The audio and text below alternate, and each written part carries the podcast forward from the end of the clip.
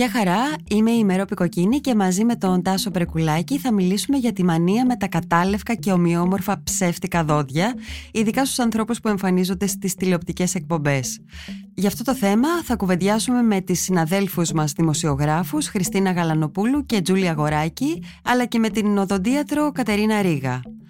Για να μην χάνετε κανένα επεισόδιο της σειράς «Επόμενος κόσμος», ακολουθήστε μας στο Spotify, στα Google Podcast και στα Apple Podcast. Είναι τα podcast της Lifeo. Γεια σας. Να πούμε ότι αρχικά ότι λείπουν τα φυσιολογικά δόντια από τη τηλεόραση. Δηλαδή δεν βλέπουμε καθόλου σε καμία εκπομπή πια, ούτε σε εκπομπές λόγου, ούτε σε δελτία ειδήσεων, αλλά ούτε και σε καν σε σύριαλ έναν άνθρωπο που να έχει φυσιολογικά λευκά δόντια. Και από εκεί ξεκινήσαμε ε, με αφορμή ένα post της Χριστίνας στο facebook που εντόπιζε αυτό ότι οι άνθρωποι δεν είναι απλώς ότι είναι κατάλευκα τα δόντια τους και είναι αφύσικα λευκά έχουν χάσει και την άρθρωσή τους και το σίγμα τους μιλάνε, ε, το, το ψευδίζουν λόγω των προσθετικών που μπαίνουν πάνω στα δόντια. Ε, σίγουρα η λεύκανση είναι ένα τρέντ της εποχής, είναι παντού σε όλους τους ανθρώπους που εκτίθενται και είναι δημοφιλείς και σε δημοσιότητα γενικά και ψάξαμε να βρούμε ποιοι είναι αυτοί οι τρόποι που μπορείς να αποκτήσεις τα λευκά δόντια. Πριν ε, μιλήσουμε όμως με την, τη Χριστίνα που θα μας πει τη γνώμη της για το θέμα, ε, έχουμε στο τηλέφωνο την Τζούλια Γοράκη που είναι επίσης συναδελφός μας δημοσιογράφος και παρολίγων τηλεοπτική παρουσιάστρια η οποία έχει μια πολύ κακή εμπειρία με μία από αυτές τις τεχνικές που υπόσχονται λευκότερα και καλοσχηματισμένα δόντια. Ε, η εμπειρία μου ξεκίνησε το 2012 που έκανα τηλεόραση. Ε, μου είπαν ότι τώρα που κάνεις τηλεόραση δεν μπορεί, πρέπει να έχεις να φτιάξεις τα δόντια σου. Εγώ είχα κάνει ορθοδοντική, τα δόντια μου ήταν μια χαρά. Είχα κάνει μια ήπια λεύκανση, τίποτα φοβερό, ξέρεις, να αναστραφτερά, αλλά εντάξει, ήταν σχετικά άσπρα, μια χαρά. Αλλά μου είπαν, όχι, όχι, αυτά δεν είναι δόντια για τηλεόραση, πρέπει να είναι τέλεια. Και εκεί μου την έπεσε μια γιατρός που μου είπε: Θα στα φτιάξω εγώ τα δόντια, δεν θέλω τίποτα. Είναι πολύ απλό. Σε δύο μέρες θα είσαι φανταστική. Ε, δεν θέλω να πληρωθώ γι' αυτό. Απλά στη τηλεόραση, αν μπορείς να το αναφέρεις. Αλλά τηλεοπτικά, αν θες να συνεχίσεις, ε, δεν μπορείς να είσαι με αυτά τα δόντια. Κάνουν λέει, τα δόντια σου σκιές. Εγώ δεν καταλάβαινα ούτε τι σημαίνει σκιές, ούτε τα έβλεπα περίεργα, αλλά με έπεισε ότι είναι τίποτα. Παιχνιδάκι θα έβαζα έξι προσώψεις πάνω, έξι κάτω. Ε, προσώψει εννοείς πορσελάνης. Πορσελάνη, ναι, ναι, σαν θήκες. Ε, δεν μου το είχε θέσει όμως. Έτσι μου τι έλεγε προσώψει. Mm-hmm. Ε, μου λένε κάτι απλές τικούλες, θα τις βάλουμε, δεν θα σε ενοχλούν. Ε, κλείνουμε το ραντεβού και αρχίζει να μου τροχίζει τα δόντια. Λέω τι κάνουμε τώρα εδώ; Μου λέει τίποτα, τίποτα. Έτσι λίγο, λίγο τροχίζουμε για να μπορούν να μπουν καλά. Το αποτέλεσμα είναι ότι έμειναν σχεδόν τα μισά μου δόντια. Δηλαδή δεν μπορούσα μετά να δω τον εαυτό μου στο καθρέφτη μέχρι να μου βάλουν τις, ε, αυτές τις πορσελάνες θήκες γιατί ήταν τόσο τροχισμένα που ήταν αστείο το θέαμα. Μου φέρανε κάτι δόντια που ήταν τεράστια, δεν μπορούσα να μιλήσω, άσπρα, σαν το χιόνι. Με είδα, έπαθα. Δεν το πίστευα αυτό το πράγμα που συνέβαινε στο στόμα μου. Μου είπε ναι, δεν κάθισαν, είναι η αλήθεια καλά, θα κάνεις υπομονή μία εβδομάδα. Ε, και τελικά μου έβαλε τα δόντια που έχω και σήμερα που εντάξει δεν είναι άσπρα σαν το χιόνι όπως, ήταν, όπως είναι σε άλλους παρουσιαστές ούτε φαίνονται αμέσως μόλις με βλέπεις λες τι έχει κάνει στο χαμόγελό της. Όμως αυτό έχει δημιουργήσει ούτε είναι πανλευκά, αισθητικά δηλαδή δεν είναι άσχημα όμως μου έβγαλαν διάφορα προβλήματα με το καιρό. Δηλαδή πρέπει να κάνω τουλάχιστον δύο φορές το χρόνο ε, καθαρισμό. Πρέπει να πηγαίνω σε περιοδοντολόγο γιατί έχω τρομερέ, τρομερή ουλίτιδα εκεί που κάθομαι, γεμίζει το στόμα μου, ξέρω και εγώ αίμα. Ουσιαστικά είχα γερά δόντια και πλέον 12 δόντια δεν είναι γερά. το πιο αστείο από όλα είναι ότι δεν συνέχισα και με τη τηλεόραση, δηλαδή όλο λάθος. Και αυτό που εμένα με πείραξε είναι ότι δεν μου είπε κανείς τα στάδια. Δηλαδή ότι Τζούλη, αυτή η ιστορία θα σε βάλει και σε αυτή τη διαδικασία. Θα σου τροχίσουν τα δόντια. Τα δόντια σου μετά θα είναι πολύ πιο αδύναμα. Είναι σαν τσιγαρόχαρτο, ας πούμε. Δεν είναι κανονικό δόντι. Mm. Εάν μου δεν εξηγήσει διεξοδικά τι γίνεται, γιατί νομίζω τα λένε όλα λίγο στο πόδι, και επειδή είσαι στην καρέκλα του δοντιάτρου, δεν καταλαβαίνεις καλά τι σου κάνουν. Γιατί πολλοί μου λένε καλά πόσο ωφελήσει, σου τρώγιζαν δόντια, δεν καταλάβαινες. Ε, μου έλεγε ότι παίρνει λίγο, τα, τα στρώνει. Όχι ότι μου λεπταίνει το δόντι. Οπότε μέχρι να δω τι είχε γίνει, ε, αυτό έγινε όλο μέσα σε μία ώρα, στα δόντια μου είχαν μείνει σχεδόν τα μισά. Αυτή είναι η δική μου εμπειρία. Να σε ρωτήσω λίγο. Και τωρα από εδώ και πέρα δηλαδή, χρειάζονται αντικατάσταση αυτά; Δηλαδή πόσο καιρό ε, αυτά; Σου λένε ότι χρειάζεται κάθε 10 με 15 χρόνια το αργότερο αντικατάσταση. Εμένα έχουν περάσει 9. Ε, η αντικατάσταση είναι γιατί και σε, αυτά σε αυτή την ιστορία ξεκινάς από 2.000 ευρώ που είναι τα, και φτάνεις στο Θεό. Δηλαδή αν θες να κάνεις να έχεις ένα καλό αποτέλεσμα η αντικατάσταση μπορεί να μου στοιχήσει και 10.000 ευρώ για να είναι και μπορεί και παραπάνω, δεν το έχω ψάξει. Ε, κυρίως είναι αυτό ότι χρειάζομαι ότι δεν φτάνει πια ο οδοντίατρος, πρέπει να πηγαίνω σε έναν πιο ειδικό γιατί γίνεται πιο βαθύς καθαρισμός και τα δόντια έχουν τρομερή ουλίτιδα γιατί σφίγγουν και όλα όλα αυτά. Θα μιλήσω και για το κομμάτι της άρθρωσης ε, που σε πολλούς ακούω να είναι χάλια. Εγώ τις πρώτες μέρες δεν μπορούσα να μιλήσω, ειδικά με τα πρώτα ψεύδιζα, ήταν αστείο όλο αυτό η εκφορά του λόγου.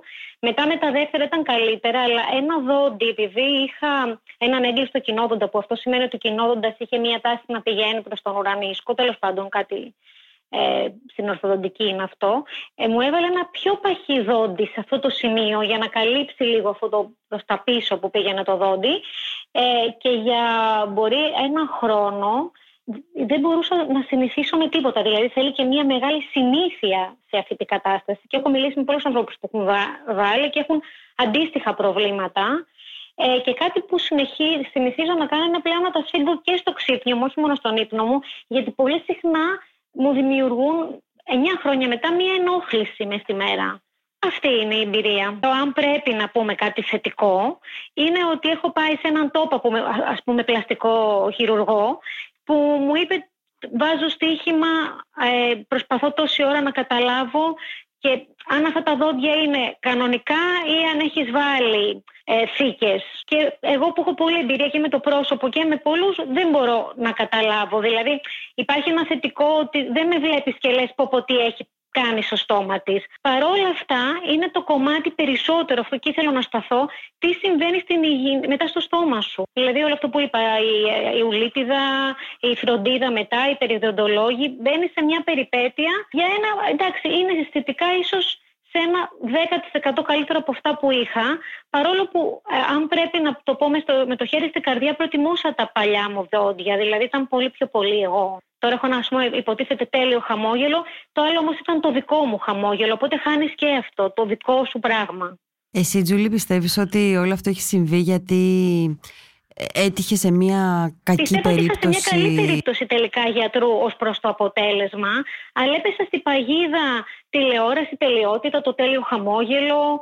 Ε, Εμένα ήταν και λίγο περίεργο ότι όλο αυτό θα γινόταν και χωρίς χρήματα. Οπότε είπα, έλα μου, εντάξει, τώρα κάτι που στοιχίζει, ας πούμε, 5-6 χιλιάδες, δεν ξέρω πόσο, μου δίνεται έτσι. Δεν, δεν ήξερα για το τρόχισμα των δοντιών και θεώρησα ότι κάποιος μου έκανε ένα μεγάλο δώρο. Οπότε πήγα αφελώς με πολύ μεγάλη χαρά για, για αυτό που θα συνέβαινε. Μάλιστα, μάλιστα. Νομίζω ότι η ενημέρωση είναι το κλειδί. Δηλαδή, αν το κάνεις να, να ξέρεις αυτά τα πράγματα, ότι τα δόντια σου θα τροχιστούν, ότι μπορεί να έχεις προβλήματα στην εκφορά του λόγου και ότι σίγουρα θα βγουν κάποια θέματα όπως ας πούμε μία έντονη ουλίτιδα. Αυτά στη καλύτερη των περιπτώσεων και ότι στη δεκαετία, άντε 15 ετία, είναι ένα κόστος, θα πρέπει δηλαδή να τα αντικαταστήσεις. Αντικατάσταση σημαίνει ότι τα, τα ξεκολλάνε και σου και κολλάνε καινούργια. Τα κολλάνε και σου ξαναβάζουν καινούργιες πορσελάνες, γιατί πόσο σκέφτομαι, πόσο σκέφτομαι, πόσο να αντέξει και μια πορσελάνη.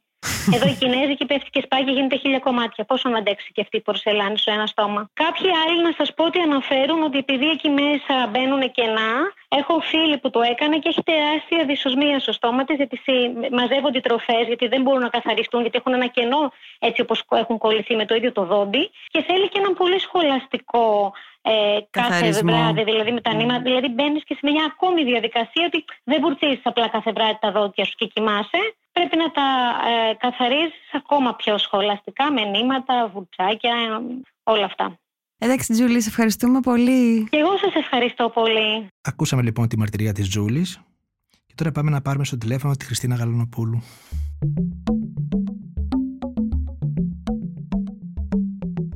Η όλη η ιστορία ξεκίνησε από κάποιες πρεμιέρες που έβλεπα στην ε, τηλεόραση και στην αρχή, για να είμαι ειλικρινής, δεν καταλάβαινα τι ακούω. Και λέω, μάλλον ε, γερνάς και έχεις προβλήματα ακοής, ανέβασε λίγο την ένταση. Καμία βελτίωση. Ε, άκουγα ένα παρατεταμένο θου θου θου. Αντεβάζω την ένταση, δεν αλλάζει κάτι. Λέω, μάλλον έχει μπουκώσει το, το ηχείο της οθόνης. Πάμε για καινούργια τηλεόραση. Καμία βελτίωση. Τέλος πάντων, για να μην τα πολυλογώ, κατάλαβα ότι από την ε, μία σεζόν στην άλλη είχαν προσθεθεί κάποια επιπλέον δόντια. Για να πούμε το εξής, να μην θεωρηθεί ότι υπάρχει ίχνος κριτικής ή σεξισμού σε αυτό που λέμε δεν, ε, δεν ασχολούμαστε με την εξωτερική εμφάνιση των ανθρώπων. Δηλαδή, εγώ είμαι πολύ υπέρ στο να κάνει οποιοδήποτε, οτιδήποτε τον κάνει να νιώθει καλά. Ε, λίγο έχω ένα, ένα μικρό, βάζω ένα μικρό αστερίσκο όταν αυτή η αλλαγή ε, επηρεάζει τη δουλειά σου. Δηλαδή, ε, άνθρωποι οι οποίοι μιλούν στην τηλεόραση, έχουν εκπομπές λόγου, μιλούν στο ραδιόφωνο. Ε, κάπως πρέπει να καταλαβαίνω τι λες. Εκεί λοιπόν ε, στάθηκα. Τώρα, το, το κομμάτι που λέγεται δόντια νομίζω ότι απασχολεί τους πάντες και εμάς. Ας πούμε εγώ είμαι μια ζηλιάρα. Θα ήθελα πάρα πολύ να έχω αυτό που λέμε αμερικανικό χαμόγελο. Μ' αρέσει πάρα πολύ. Μ' αρέσουν πάρα πολύ οι άνθρωποι που έχουν αυτά τα φωτεινά, τα, τα, τα χαμόγελα που είναι κομμάτι με διαμάντι που έλεγε μια συνάδελφος. Αλλά στην τηλεόραση και στο ραδιόφωνο νομίζω ότι κάπως κοντά αυτή η όλη η ιστορία. Δηλαδή κανένας δεν τους προετοιμάζει ότι θα πρέπει μετά την, ε, την παρέμβαση που έχουν κάνει στην ε, οδοντοστοιχεία θα πρέπει να αρχίσουν εκ νέου ορθοφωνία. Χριστίνα, εσύ τι γνωρίζεις γι' αυτό, γι αυτό του είδους τις ε, τεχνικές ας πούμε; Επιχειρήσεις ποτέ να το κάνεις; Παθός, παθός. Κοιτάξτε, εγώ έχω μια πολύ τραυματική εμπειρία από, από πιτσιρίκη. Δηλαδή, 8-9 ετών στον οδοντίατρο είπαν στους γονείς μου ότι κοιτάξτε να δείτε το παιδί θα βγει προχναθικό. Και εκεί υπήρξε ένας πανικός. Δηλαδή, με πήγανε κατευθείαν, μου φορέσανε έναν ε, μηχανισμό ε, όπου υπέφερα. Υπέφερα σοβαρά. Δηλαδή, το καιρό εκείνο τα σφίγγανε αυτά τα, τα μασελάκια τα λεγόμενα και τα παιδάκια όλα ήμασταν με πονοκεφάλους, με ρινοραγίες, με πίεση στα μάτια κτλ. κτλ. Στη δική μου την περίπτωση όλη την, ε, τη διαφορά και το κόμπλεξ της ζωής μου ε, την έκανε ένα στραβό δοντάκι. Τέλος πάντων το μασιλάκι κάπου κατέληξε, δεν το ανέχτηκα ως ε, παιδί και φαντάζομαι ότι και οι γονείς μου μετάνιωσαν πικρά. Το πρόβλημα μεγάλωνε μαζί με μένα, δηλαδή το στραβό δοντάκι μεγάλωσε μαζί με μένα και κάποια στιγμή ως κοπέλα πια αποφάσισα να το φτιάξω. Με αυτές τις ε, όψεις ρητίνης που ήταν η πιο ανώδυνη έτσι, επέμβαση που θα μπορούσα να κάνω. Και εκεί σε πιάνει ο οδοντίατρος στον οποίο έχεις απευθυνθεί. Δεν λέω ότι όλοι είναι έτσι και σου λένε ότι πρέπει να το δεις λίγο πιο συνολικά, πρέπει να κάνεις μία έτσι πιο ε, σοβαρή δουλειά με το στόμα. Αν θέλεις να βάλεις σιδεράκια στα 30 σου ας πούμε, βάζεις σιδεράκια. Αν όχι, σου προτείνει κάτι το οποίο εμένα με τρόμαξε και άρχισα να τρέχω. Δηλαδή, σου λέει ότι πρέπει να βγάλεις, να κάνεις δύο εξαγωγές. Από γερά δόντια μιλάμε τώρα. Ε, μετά σου λέει ότι πρέπει να τροχίσεις και να απονευρώσεις άλλα δύο γερά δόντια για να πέσει από πάνω ας πούμε μία θήκη και μία γέφυρα ε, και να υπάρξει το αποτέλεσμα που επιθυμείς. Για να είμαι απολύτως ειλικρινής, ε, δεν είμαι τόσο γενναία, δεν το έχω τόσο πολύ με τον πόνο και δεν είχα πάρει απαντήσεις, σοβαρές απαντήσεις για το τι συμβαίνει σε μάκρος χρόνου όταν θα προχωρήσω σε μια τέτοια πολύ δραστική παρέμβαση στην οδοντοστοιχεία. Γιατί ε, το να τροχίζεις ένα γερό δόντι κάτι σημαίνει. Το να απονευρώνεις ένα γερό δόντι επίσης κάτι σημαίνει. Ε, οπότε φαντάζομαι ότι πιο αρμόδιος από μένα είναι ένας οδοντίατρος να το εξηγήσει. Αλλά εμένα δεν μου φάνηκε τόσο αθώο και τόσο, τόσο εύκολο στο να μου συμβεί ώστε να, να το κάνω χωρίς να ξανασκεφτώ ε, ή να φοβηθώ ή να ζητήσω κι άλλες γνώμες. Τέλος πάντων, η γνώμη του γιατρού που με κάλυψε, του οδοντίατρου που με κάλυψε στο τέλος, γιατί η αλήθεια είναι ότι ασχολήθηκα. Έτρεξα να δω μήπως εγώ είμαι δειλή και κάτι δεν κάνω σωστά. Πέρα από τον καθαρισμό και τα, και τα βουρτσίσματα και το νήμα κτλ. κτλ. Ε, ένας ε, επαγγελματίας ο οποίος ε, φαντάζομαι δεν θέλει να σε υποβάλει σε μεγάλη ταλαιπωρία αν δεν υπάρχει λόγος θα σου πει ότι αν δεν είναι η ίστατη λύση χίσματα, οι εξαγωγές και τα εμφυτεύματα, καλό είναι να μην τα κάνεις. Και δεν μιλάω για το κόστος. Μιλάω για την ε, ταλαιπωρία και την υγεία του στόματος, του καθενός. Σε κάθε περίπτωση βλέποντας φίλους, γνωστούς, ανθρώπους που βγαίνουν στην τηλεόραση, που ε, έχουν την αγωνία της εικόνας και είναι απολύτως σεβαστοί, ε, καταλαβαίνω ότι κανένας δεν έχει υπάρξει που να μην έχει συμβουλευτεί μια βελτίωση. Ε, να μην, να, δηλαδή να μην κάνει μια παρέμβαση, να μην περάσει μια πορσελάνη, να μην βάλει σιδεράκια ακόμη, ακόμη και σε μεγάλη ηλικία. Και είναι απολύτως σεβαστά. Εγώ είμαι λίγο φοβική σε ό,τι έχει να κάνει με τις παρεμβάσεις που κρύβουν πολύ αίμα ε, πολλές εξαγωγές, πολύ πόνο ε, και κανένας δεν μου εξηγεί γιατί πρέπει να το κάνω. Μία εξήγηση ας πούμε που μου είχαν δώσει είναι τα χαμένα διαστήματα.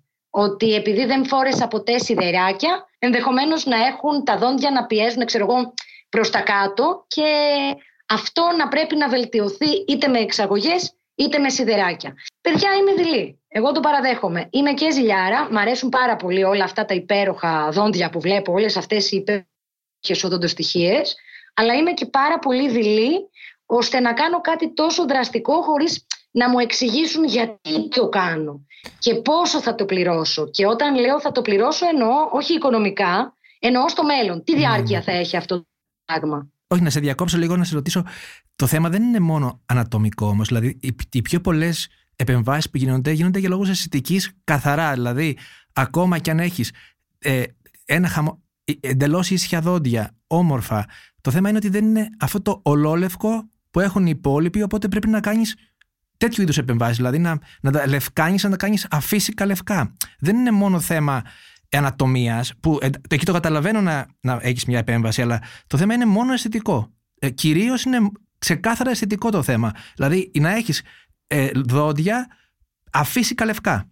Γιατί, ας πούμε, αν βγαίνουν όλοι με κατάλευκα δόντια και βγεις εσύ με τα ναι, δεν μπορείς να δηλαδή, πραγματικά σου δόντια. Αν θα... ο διπλανό σου έχει δόντια ε, νορμάλ λευκά, ε, το λευκό το, φυσιο, το, το, το, φυσιολογικό. Ε, εσύ φαίνεται, mm-hmm. φαίνεται εντελώς κίτρινα σε σχέση με το διπλανό σου. Κατάλαβες; Δηλαδή δεν είναι θέμα. Δηλαδή, αν έχει ένας, πρέπει να έχουν όλοι. Σε ένα πάνελ. Σου λέω όταν είσαι παρουσιαστής. Αυτό είναι το μεγάλο θέμα τώρα. Για λόγους αρμονίας. Για λόγους ναι. αρμονίας, ναι, δηλαδή. Και σύγκρισης. Γιατί δηλαδή, αν το δικό στο στόμα ανοίξει και φαίνονται, φανούν τα δόντια, παρόλο που είναι υγιή, ίσια, σου λέω λευκά, λευκά, φυσιολογικά λευκά, σε σχέση με το διπλανό σου φαίνονται κίτρινα. Ναι, κοίταξε να δεις. Ε, επειδή άνθρωποι είμαστε και καφέδες πίνουμε ε, και καπνίζουμε και μπορεί να φάμε και κάνα φαγητό το οποίο έχει πολλές χρωστικές ε, ναι, φαντάζομαι ότι δεν, εμείς οι υπόλοιποι που δεν κάνουμε τηλεόραση δεν, δεν ζούμε ακριβώς με αυτήν την αγωνία. Φαντάζομαι ότι και εμείς αν βρισκόμασταν μπροστά σε μια κάμερα ενδεχομένως να μας έτρωγε ένα τέτοιο άγχος. Ε, και πάλι όμως, ξαναλέω, εγώ θέλω κάποιον να μου εξηγεί ε, γιατί να μπω στη διαδικασία να βγάλω τρία ή τέσσερα γερά δόντια για να κάνω κάτι τέτοιο. Αν είναι μόνο για λόγους αισθητικής, ναι, το σέβομαι για όλους τους άλλους, αλλά εγώ θα κόμπιαζα και πάλι. Δηλαδή, ε, δεν ξέρω. Μάλλον ευτυχώς καλά που δεν κάνω τηλεόραση. Δεν, αυτή την αγωνία δεν, δεν θα ήθελα να τη, ναι, ξέρεις, να τη ζήσω. Έχω πολύ, άλλες. Πολύ μεγάλη σημασία από ποιον παίρνεις συμβουλές, δηλαδή και σε ποιο είναι ο δαντίατρό σου. Γιατί αν έχεις ένα δαντίατρο φίλο, δεν σε αφήνει να το κάνεις αυτό το πράγμα. Δηλαδή, για, μόνο για λόγους αισθητικής. Ναι. Πολύ φοβάμαι ότι τώρα τελευταία κάπως έχει απενοχοποιηθεί όλη αυτή η ανύπαρκτη οδοντιατρική μας παιδεία. Δηλαδή, μέχρι πρότινος, αν έκανες κοπλιμάν σε κάποιον, ειλικρινές κοπλιμάν, έτσι, και του έλεγες πω πω τι, τι συγκλονιστικό χαμόγελο, δηλαδή ε, ποτέ δεν σου έλεγε ξέρεις κάτι το έχω φτιάξει. Ο, όλοι σου έλεγαν είναι τα φυσικά μου. Και αισθανόσουν και λίγο κοντορεβιθούλης ε, υπό μία έννοια. Έλεγες, μόνο εγώ βγήκα με στραβό δόντι, μόνο εμένα λεκιάζουν τα δόντια μου. δηλαδή, τι στο καλό, τι δεν κάνω σωστά. Τόσο κακή ποιότητα δοντιών έχω. Αλλά ε, βλέπεις ότι σιγά σιγά απενοχοποιείται αυτό το πράγμα. Το κόσμος μιλάει και ξέρεις γιατί μιλάει. Γιατί όλες αυτές οι παρεμβάσεις στο τέλος της ημέρας αφήνουν κάποιο προβληματάκι. Δηλαδή, έχω πολύ καλή φίλη με, με τρισχυρότερο κόμπλεξ από μένα και με ακόμα πιο ωραίο χαμόγελο. Δηλαδή εκείνη δεν είχε στραβά δοντάκια. Ήταν ε, το σμάλτο κάτι είχε και δεν ήταν αυτό που λέμε το λευκότερο λευκό, το οποίο δεν νομίζω ότι υπάρχει. Ε, και πήγε και τα έφτιαξε. Και έκανε αυτά τα λεγόμενα χτιστά. Τα λέω καλά, δεν ξέρω. Το πρόβλημα, ξέρεις ποιο ήταν. Ότι μέσα σε ένα χρόνο ε, η δυσοσμία στην απνοή ήταν τεράστια. Και προσπαθούσε να καταλάβει τι έχει πάει στραβά. Και είναι νομίζω τώρα μία πενταετία όπου ταλαιπωρείται απίστευτα προκειμένου να ξαναφέρει την οδοντοστοιχεία εκεί που θα έπρεπε να είναι. Οπότε σιγά σιγά νομίζω ότι και εμείς έχουμε αρχίσει και μιλάμε όχι τόσο για το bad practice των γιατρών, αλλά για την, για την εμπειρία μας με τα δόντια, τα οποία δεν ξέρω γιατί, αλλά ήταν ταμπού. Ε, και λίγο ο ένας με τον άλλο αρχίζουμε και ψαχνόμαστε λίγο παραπάνω. Ξέρεις, είναι, τα δόντια είναι λίγο όπως και η πλαστική χειρουργική, που πας αποφασισμένος. Δηλαδή, όταν πας σε έναν γιατρό και του πεις φτιάξε μου το χαμόγελό μου, αναγκαστικά θα το φτιάξει. Δεν μπορεί να σου πει σηκωφίγια από εδώ πέρα, λέει το χαμογελός δεν έχει κάτι. Ε, δεν πιστεύω ότι ακόμα κι αν στο πει, δεν το δέχεσαι. Είναι σαν να λες ότι εγώ θέλω να φτιάξω, έχω ένα προγούλι και θέλω να το μαζέψω. Και αν σου πει ο γιατρός ότι δεν το χρειάζεσαι, ε, λες ότι εγώ ναι το θέλω. Μετά τι να σου, δεν σου ο γιατρός, θέλω να πω. Και αυτό συμβαίνει πάρα πολύ συχνά. Δηλαδή, ναι. συνήθως αυτοί που πάνε στον οδοντίατρο για να φτιάξουν το χαμόγελό τους πάνε αποφασισμένοι ότι εγώ θέλω να κάνω τα λευκότερα δόντια, ακόμα κι αν δεν είναι τα πιο ίσια, αλλά να είναι τα λευκότερα δόντια πια.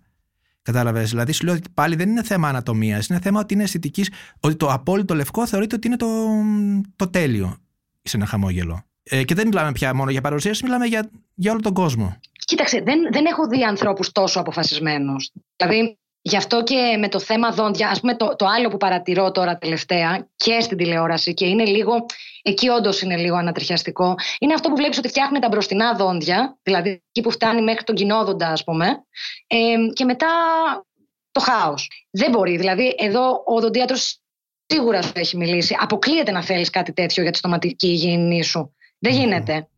Γι' αυτό σου λέω, κάπως είναι λίγο μπερδεμένο το όριο. Ναι, εσύ πας αποφασισμένος ε, και, και λες ότι πληρώνεις, ξέρω εγώ, για να αποκτήσω αυτό το χαμόγελο.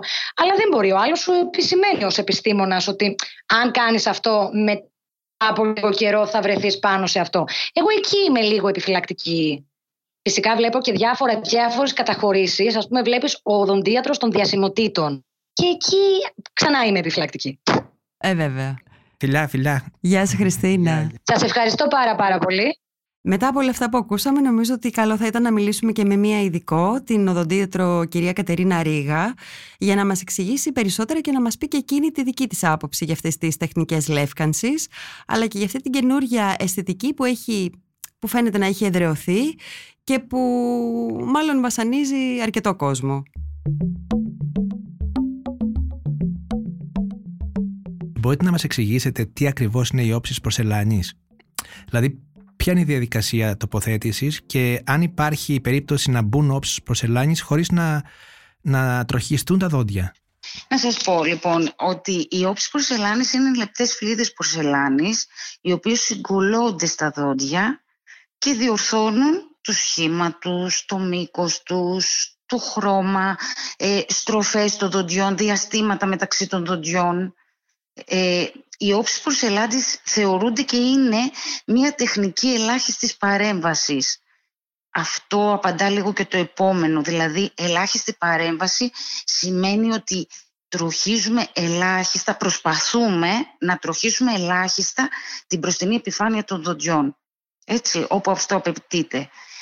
Να φέρω παράδειγμα για να το καταλάβουμε τι σημαίνει ελάχιστη παρέμβαση, δηλαδή ε, ότι παλιότερα ε, για να φτιάξουμε τα δόντια, για να τα κάνουμε πιο αισθητικά κτλ. Τα, τα τροχίζαμε πάρα πολύ και βάζαμε θήκες ή ε, στεφάνες και τα λοιπά. Ε, για να το διευκρινίσω αυτό το ελάχιστης ε, παρέμβασης έχει πολύ αξία. Τώρα, οι όψεις χωρίς καθόλου τρόχισμα είναι μια τεχνική η οποία χρήζει μεγάλης επιστημονικής και τεχνικής κατάρτισης του θεράποντος, του οδοντιάτρου και του οδοντοτεχνικού εργαστηρίου που τις κατασκευάζει, καθώς θέλει και ειδικές περιπτώσεις ε, ασθενών ή δοντιών αν θέλετε και προβλημάτων που θέλουμε να διορθώσουμε. Γι' αυτό θα σας πω ότι το καθόλου τρόχισμα για να βάλουμε όψεις πορσελάνης δεν είναι η καθημέρα πράξη. Σπάνια είναι δυνατό να χρησιμοποιηθεί. Στις πλήστες των περιπτώσεων, για να είμαστε ειλικρινείς, χρειάζεται έστω και ελάχιστο τρόχισμα των δοντιών. ε, να ρωτήσω κάτι.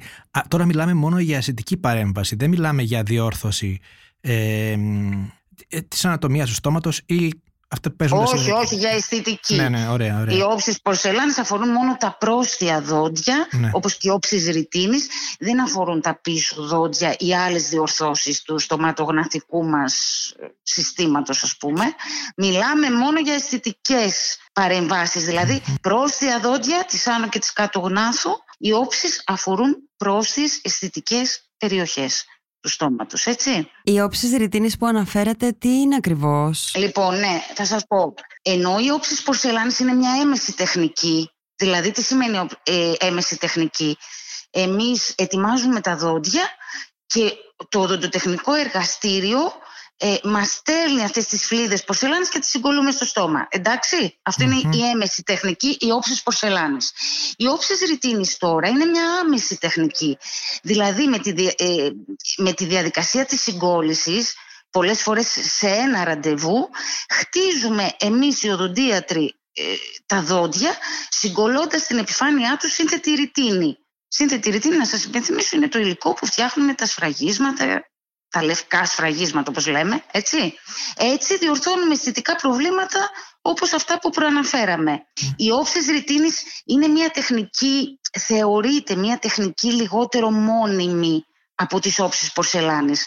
Καθώς οι ρητίνες είναι ένα υλικό που δεν είναι τόσο στυλβωμένο όσο η πορσελάνη και μπορούν να υποστούν θωρές στο χρώμα ή να αποτριβούν με το πέρασμα των χρόνων. Θέλω να σας ρωτήσω, ε, αυτές τις τεχνικές έχουμε δει σε βάθος χρόνου πώς ε, συμπεριφέρονται; Κάθε προσθετική εργασία έχει ένα βάθος χρόνου ε, απόδοσης, πώς να το πω. Δεν μπορεί όμως ο οδοντίατρος να εγγυηθεί ότι μετά από 15 ε, χρόνια, δηλαδή εμείς βάζουμε ένα, ε, ας το πω έτσι, επιτρέψτε μου, πλαφόν ε, καλής λειτουργίας και αισθητικής απόδοσης κτλ. Ε, δεκαετίας, δεκαπενταετίας. Να βάλουμε όμως και ένα μικρό παράγοντα έτσι, πέραν αυτών που είπαμε, το πώς θα τα φτιάξουμε, τι υλικά θα χρησιμοποιήσουμε κτλ. Ότι χρειάζεται και η καλή συνεργασία του ασθενούς. Δηλαδή, συχνή καθαρισμοί, καλή στοματική υγιεινή, έλλειψη σοβαρών επιβαρυντικών συνηθιών, όπως το να είμαστε πολύ βαρύς καπνιστές, υπερβολική κατανάλωση καφέ. Αυτό βοηθά, μιλάω περισσότερο για τις όψεις ρητίνης, έτσι. Αυτό μπορεί να τις βοηθήσει να έχουν πάρα πολύ καλή απόδοση σε μεγάλο βάθος χρόνου. Ε, τώρα να σας, να σας διακόψω λίγο να σας ρωτήσω, επειδή έχουμε μια μαρτυρία που, ξεκινά, που ξεκινήσαμε δηλαδή σήμερα, με μια μαρτυρία ναι. από μια κυρία η οποία έβαλε όψεις προσελάνης και ναι. σε 6-7 χρόνια έπαθε ουλίτιδα. Ε, σε, αρκετά σοβαρή. Ναι. Και ε, είχε, αντιμετώπισε προβλήματα αρκετά. Δηλαδή θέλω να πω για πόσα χρόνια δηλαδή, είναι αποδοτικά, αποδοτικές οι όπως προσελάνεις και πότε χρειάζεται αντικατάσταση και πότε αντικα, χρειάζεται αντικαταστήσεις στη ρητίνη.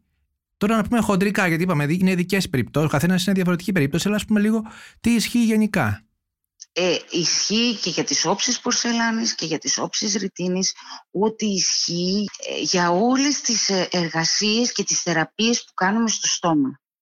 Χρειάζεται σωστή εφαρμογή των πρωτοκόλων ε, που χρησιμοποιούμε, σωστή χρήση σωστών και καλών υλικών, σεβασμό στις, στους βιολογικούς κανόνες που, στους οποίους πρέπει να υπακούμε. Ε, δεν μπορώ να μπω σε λεπτομέρειες για να σας εξηγήσω γιατί αυτή η κυρία έπαθε ουλίτιδα και πιθανόν δεν την έπαθε μετά από 6-7 χρόνια, πιθανόν ε, πιο ελαφριά την έπαθε από πιο νωρις Γιατί ε, μπήκανε βαθιά στα ούλα, ε, δεν ε, εφάρμοσε ο, ο γιατρός το πρωτόκολλο του να μην παραβιάσει το βιολογικό εύρος και, και άλλα, άλλες τέτοιους κανόνες που είναι οι κανόνες που ακολουθούμε για να φτιάξουμε αυτές τις αισθητικές εργασίες. Η βιολογία έρχεται πρώτη και μετά ακολουθεί η αισθητική. Δεν αρκεί να έχουμε ένα δόντια άσπρα, μεγάλα, λευκά.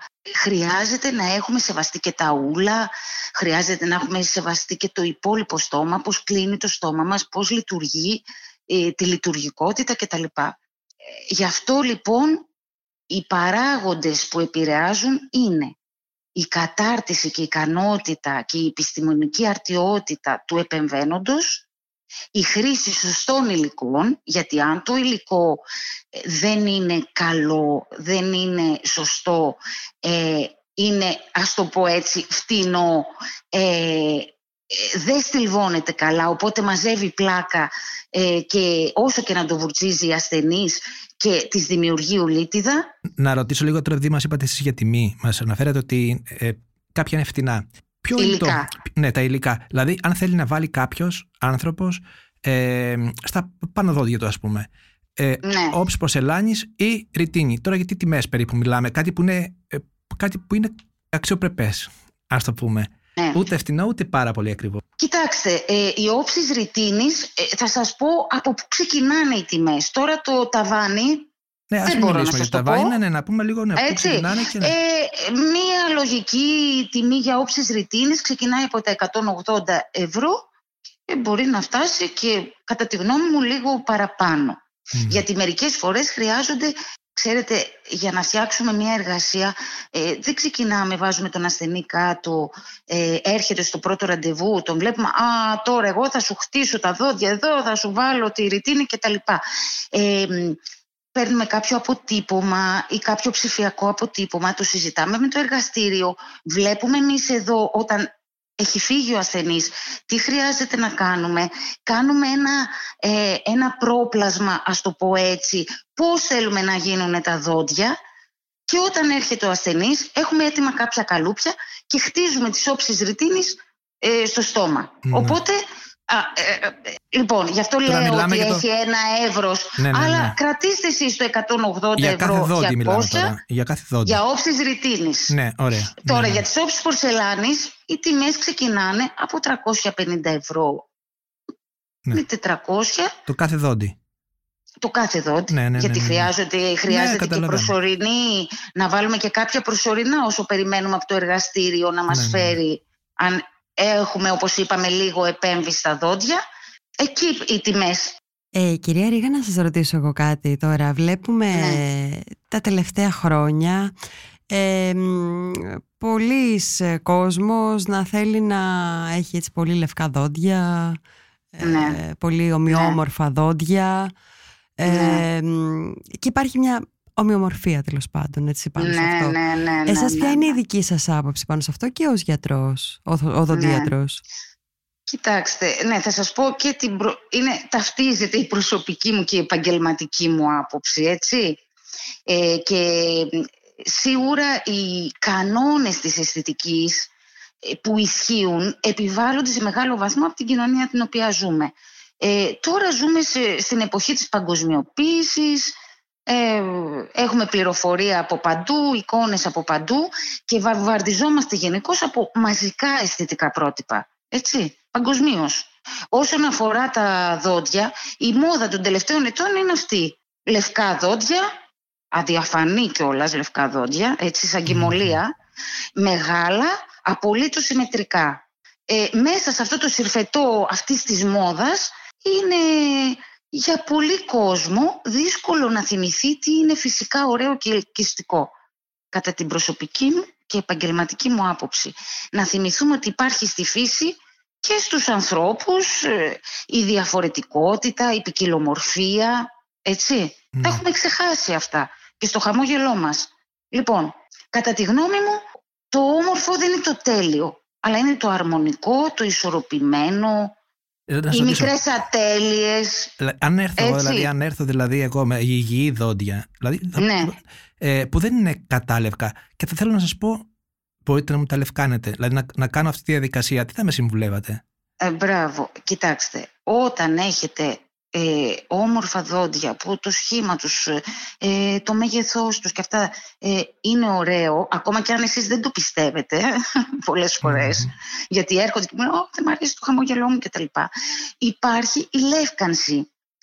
Να ξεκαθαρίσουμε ότι η λεύκανση δεν δημιουργεί τα κραυγαλαία και αφύσικα λευκά δόντια. Ναι, ναι, ναι. Τα, αυτά που βλέπετε στην τηλεόραση και δεν είναι αποτέλεσμα λεύκανσης. Η λεύκανση είναι μια πολύ συντηρητική θεραπεία και όταν λέω συντηρητική δεν εννοώ παραδοσιακή ή τέτοιο. Συντηρητική εννοώ ότι δεν έχει, δεν έχει αρνητικά, μπράβο, δεν έχει παρενέργειες η οποία αλλάζει μερικούς τόνους το χρώμα των δοντιών μας. Εμείς την εφαρμόζουμε πάρα πολύ χωρίς να πειράξουμε τα δόντια των ασθενών μας και ε, πραγματικά το αποτέλεσμα είναι ένα πιο υγιές, νεανικό, χαμόγελο όπως το θέλουμε χωρίς να πειράξουμε καθόλου τα δόντια και χωρίς να κάνουμε καμία αισθητική τεχνική από αυτές που προαναφέραμε, έτσι. Με τροχισμούς, με συγκολήσεις, με, με, με, με. Και πολλές φορές έχουμε αυτή τη διένεξη με την ε, γραμματέα μου, αξίζει να σας το αναφέρω αυτό, που μου λέει, μα έρχονται και σας ζητάνε, έρχονται άνθρωποι που έχουν λίγο, λίγο διάστημα στα κεντρικά τους δόντια, σαν τη Μαντόνα, ας πούμε, ε; ναι. ή, ή, σαν την Κέιτ Μος, ή ε, που έχουν λίγο έντονους κεντρικούς, κεντρικά δόντια. Είναι λίγο πιο μεγάλα από τα υπόλοιπα και μου λέει, μα δεν μ' αρέσει, έχουν ασυμμετρίες και προσπαθώ να τους πείσω ότι αυτές οι μικρές ασυμμετρίες είναι το χαρακτηριστικό τους. Δίνει την ομορφιά και τη μοναδικότητα στο χαμόγελό τους. Οπότε μην μπερδευόμαστε. Μάλιστα, εντάξει, ευχαριστούμε πάρα πολύ κυρία Ρίγα. Ναι, ευχαριστώ και εγώ για την ευκαιρία που μου δώσατε να μιλήσουμε και για αισθητική και να πούμε και αυτά να τα ξεχωρίσουμε. Να ξεχωρίσουμε το malpractice, να ξεχωρίσουμε τι είναι αισθητικό. Γιατί βασανιζόμαστε και εμείς οι οδοντίατροι, πιστέψτε με, από, ε, ξέρετε, τον άλλον που έρχεται με τη, με τη φωτογραφία και σου λέει αυτό το χαμόγελο θέλω και προσπαθείς να τον πείσεις ότι αισθητικό είναι και το μη τέλειο. Ναι, ναι. Είναι, οι μικρές, είναι η ποικιλία, είναι η, η μικρή ασυμμετρία. Πριν κλείσουμε, θα μας πείτε τι έχετε κάνει στα δικά σας δόντια, έχετε κάνει κάποια από αυτές τις πρακτικές; Βεβαίως. Ε, ε, επειδή ε, εγώ έχω κάνει μία όψη πορσελάνης σε ένα από τα μπροστινά μου δόντια, γιατί είχε ένα πρόβλημα, είχε σπάσει και έπρεπε να του κάνω και απονεύρωση και το τέριαξα με τα υπόλοιπά μου πρόστια δόντια, μια όψη πορσελάνης τα οποία σας πληροφορώ ότι δεν είναι τέλεια. Έχω κάνει αλλά η, το, η μόνη παρέμβαση που έχω κάνει είναι αυτό. Και προσάρμοσα ε, το δοντάκι αυτό με την όψη στα υπόλοιπά μου πρόστια φυσικά δόντια. Ωραία, σε ευχαριστούμε πάρα πολύ. Ευχαριστούμε. Να είστε καλά, εγώ σας ευχαριστώ πολύ. Τελικά, προς τα κάλλη είναι ο πόνος. Ε, εκεί καταλήγουμε, γιατί είναι κάτι αναπόφευκτο. Δηλαδή, αν εκτίθεσαι και είσαι άνθρωπος που είσαι μπροστά από τι κάμερες και πρέπει να φτιάχνεις μια εικόνα που είναι μια εικόνα που έχει εδρεωθεί, όπως είπαμε, ε, είναι κάτι αναπόφευκτο. Δηλαδή, η λεύκανση είναι μέρος του, του, ε, παιχνιδιού. του παιχνιδιού. Ναι. ναι. Ε, με όλες τις συνέπειες μπορεί να έχει, που εντάξει, ο καθένας αναλαμβάνει την ευθύνη. Ε, δεν είναι κάτι που είναι υποχρεωτικό να το κάνεις, κανένας δεν σε υποχρεώνει. Μπορείς να πεις: Δεν θέλω να τα κάνω τα δουλειά μου αφύσικα λευκά.